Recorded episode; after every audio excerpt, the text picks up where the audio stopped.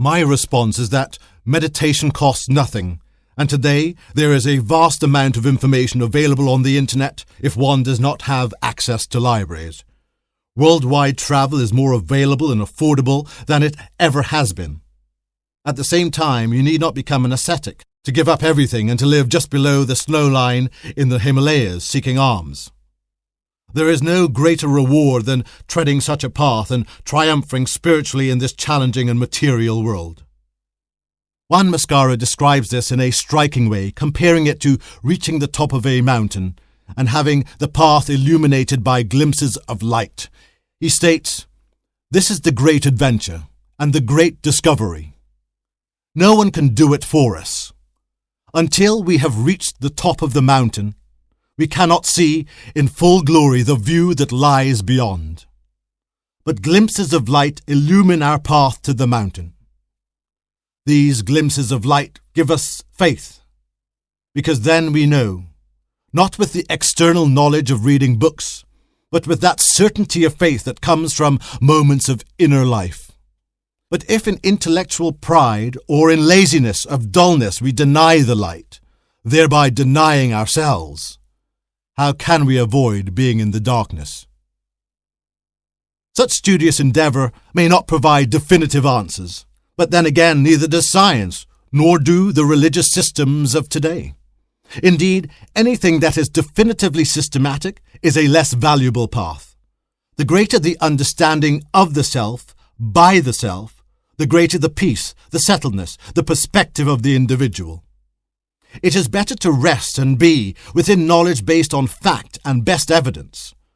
This provides more accurate perspective rather than not being at peace, embracing imposed knowledge, parameters, and defined by tenets which provide none of this. Even if the scientific fraternity were to provide their holy grail, a unified theory, this would be of no greater benefit to mankind. Psyches remain the same, the global lack of consciousness and conscientiousness remains the same, and its revelation would be of no material value or benefit in this conflicted world. As William James states in Varieties, weight, movement, velocity, direction, position, what thin, pallid, uninteresting ideas. At one point in my research, I came across someone, I forget who, that suggested that it was the easy way out of the consideration of life to contemplate on matters spiritual and religious, and to tread such a path. They suggested that the way science provided was of more solidity and more comprehensive. Naturally, I disagree, and were I to see that individual now, I would say that the easy way out was the path of solely embracing scientific tenets.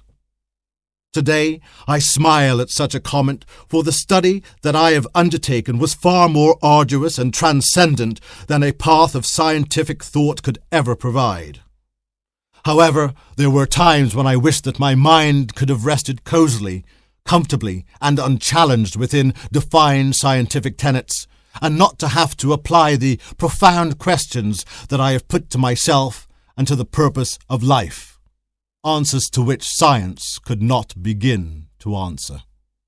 Again, William James summarizes this point on science aptly when he states Science has ended by utterly repudiating the personal point of view. She catalogues her elements and her laws indifferent as to what purpose may be shown forth by them, and constructs her theories quite careless of their bearing on human anxieties and fates. Later, James refers to the difference between a rational consciousness and other forms of consciousness. He states, Our normal waking consciousness, rational consciousness as we call it, is but one special type of consciousness, whilst all about it, parted by the flimsiest of screens, there lie potential forms of consciousness entirely different. We may go through life without suspecting their existence, but apply the requisite stimulus, and at a touch they are there in all their completedness. Another similar view is given by the classic Islamic writer Al Ghazali, who stated that very stupid and ignorant would be the man who would wish to discover in them a wisdom by means of reason. But does one need to absolutely know all by definition? Perhaps this is not meant to be, but we can, at very least, find ourselves in a state of realized confusion, comfortable in the remaining mysteries, still always seeking and honing our thoughts and ourselves, but comfortable in our being.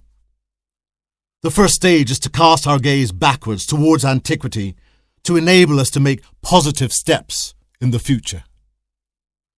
To my mind, it is preferable to take from the mythology of antiquity and spiritual and philosophical subjects when cross referenced across the world, rather than from science, which seems to have a perpetual line of thought that must conform, it seems, to some previous scientific tenet, with the omission of all else.